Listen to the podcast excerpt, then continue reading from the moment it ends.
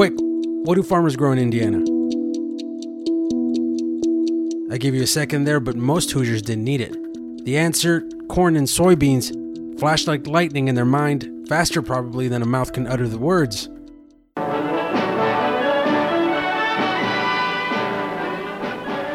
From the beginning of time, when man first learned that the sowing of seed in the earth would bring forth crops in abundance, farmers have been raising the crops that feed and clothe the multitudes. After nearly a century of success, it may be time to rethink Indiana's agricultural system. At least that's what some researchers from around the Midwest are saying. More than two dozen experts from Midwestern universities and organizations say the COVID 19 crisis has revealed the region's nearly century old agriculture system needs to transform in order to remain sustainable and profitable. Those experts wrote an essay saying the region's current corn and soybean monocrop system is not serving the needs of farmers, consumers, or the environment, and needs to be re envisioned for the current century. The experts, whose disciplines include agriculture, economics, and other specialties, said the current crop system grew out of a need to provide an inexpensive and secure food supply after the Dust Bowl of the 1930s. But it is now outdated and is causing economic, social, and environmental problems. This is Linda Prokopy, professor of natural resources social science at Purdue University. So I think the origins of our dominant monocrop system, and I think we can call corn and soybeans effectively a single monocrop, right? Because they just they work in rotation and can't have one without the other really. That it emerged out of a desire after the Dust Bowl to feed people and to feed people cheaply. And we designed a whole lot of federal policies to do that and to support farmers to grow corn and soybeans, even in years when they didn't grow very well. We still effectively paid farmers through subsidized crop insurance and other types of policies to continue growing corn and soybeans. And what we're increasingly seeing now is that that system, even before COVID 19, that that system really wasn't serving the needs of farmers. Growing corn and soybeans is important, as about 75% of all grocery store items contain corn of some kind, and both corn and soybeans are used for animal feed. But Prokopy said limited markets for those crops has forced farmers to make their operations larger to grow and sell more crops to earn a profit. That has caused a series of problems for individual farmers including increasing farm bankruptcies, declining farm employment, and climbing farmer suicide rates. According to the U.S. Department of Agriculture, before the COVID 19 crisis, net farm income in the U.S. was expected to increase by $3.1 billion in 2020. But at the same time, the average net cash farm income was expected to decrease nearly 9% even before the pandemic drove crop prices down. This is an excerpt from the Federal Reserve Bank of Chicago's latest quarterly newsletter. This is the Chicago Fed's senior business economist, David Oppedahl. Agricultural bankers and farmers are in a very uncertain state right now as far as what the future holds. There's a lot of concern about the direction of agricultural markets at the same time that they're hopeful that we might be at the bottom um, there's just no way to know at this time. More farmers have had to take out loans to expand, to keep above the profit margin, or just continue operating their farm. Because of that and other factors, farm debt is expected to increase by $9.7 billion in the U.S. Farmers may be having difficulties keeping up with those loans. As bankers said, they have already seen a decline in the rate of loan repayment.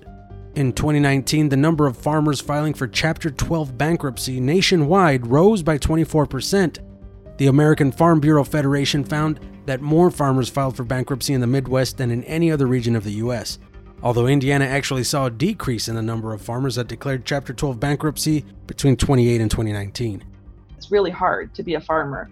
And I, I have a huge amount of respect for farmers that I work with, and many of them are corn soybean farmers because it's tough, right? And it's hard. We've seen increasing farmer suicide. We've certainly seen the deterioration of many rural communities as many people have left the local localities, as farms have gotten larger and there's less need for farm workers, etc., with consolidation.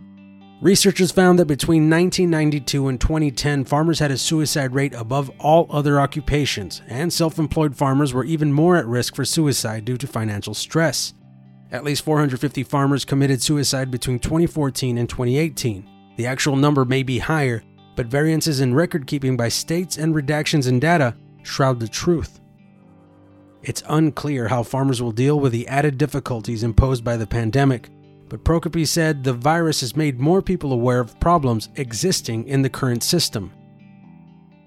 When COVID 19 hit, it has a has a huge impact on every sector of society, obviously, but but we're seeing a lot in the news about the impact on agriculture, right? With consolidated meat processing plants, with farmers having to throw away, you know, basically till food back into the ground because they're losing markets for it.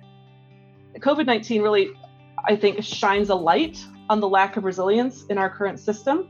That many of us already obviously were aware that resilience wasn't there, right? But COVID 19 is, is, is emphasizing that.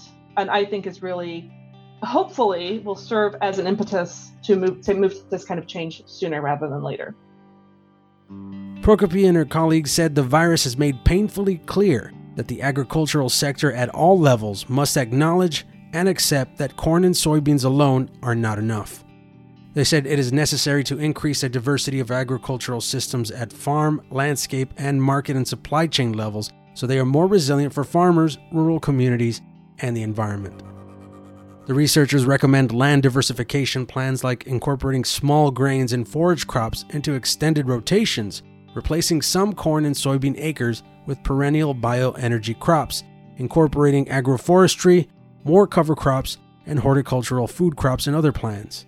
The researchers said land diversification must be paired with the development of local and regional processing infrastructure and less reliance on lengthy supply chains and consolidated markets to allow farmers and food businesses to be financially viable. Prokopy said the current system makes it difficult for farmers to branch out and try to adopt new farming strategies right? Farmers themselves were, are struggling financially, but don't have an, an obvious way out. There are some farmers who have innovated and have developed other crops, integrated livestock back onto the land, found their own markets. So there's an example just north of here.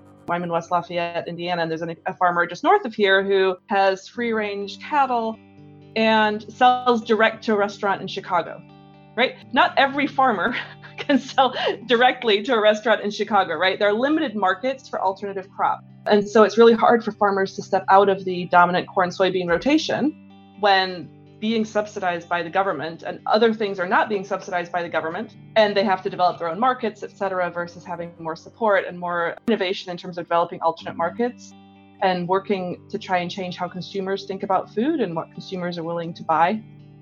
The U.S. Department of Agriculture administers about $20 billion in agricultural entitlement programs yearly that support farm income, help farmers after disasters, and conserve natural resources.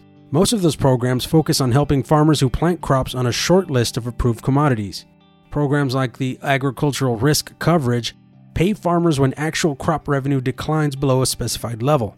The Price Loss Coverage Program provides payments to farmers when the price of one of 22 covered commodities which includes corn and soybeans, falls below a reference price set by the USDA. Other federal laws, like the Renewable Fuel Standard, encourage the growth of certain crops for non food purposes. The RFS requires every gallon of gasoline sold to be mixed with a certain volume of renewable fuels made from starch feedstocks like corn and grain sorghum. These and other federal measures, most often available only to traditional farming systems, makes it difficult for farmers to be flexible in the crops they grow. Prokopy said many federal agricultural assistance programs should be re examined. She said crop insurance policies should be expanded to include more crops and should not contain restrictions that will limit the farmer's ability to be flexible and creative. She said she believes everyone in the agricultural supply chain, from farmer to supplier to farming bureau, should get together and think through a vision of what the future of farming could be in the Midwest to fulfill the needs of both producers and consumers. But I think we need to be thinking big and really thinking through questions with everyone from farmers through all the way through to consumers about what do we want to be? What do we value as a society? And what what would we like the landscape to look like? The American Farm Bureau Federation, a national insurance company and lobbying group for the agriculture industry, has not said whether it supports the changes to the current crop system. In a written statement to the Indiana environmental reporter Shelby Myers, an economist with the American Farm Bureau Federation said, Many factors shape a farmer's decision on which crops to plant. and that farmers have to hope for the best, plan for the worst, and then take a gamble with Mother Nature.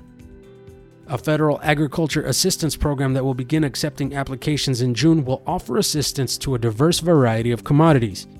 The Coronavirus Food Assistance Program pays farmers who have suffered a 5% or more price decline in their commodity or have had losses due to market supply chain disruptions due to COVID 19 and face additional market costs. The eligible commodities in the program include 11 types of non specialty crops, including corn and soybeans, a wide array of specialty crops like fruits, vegetables, and nuts, three types of livestock, dairy, and wool.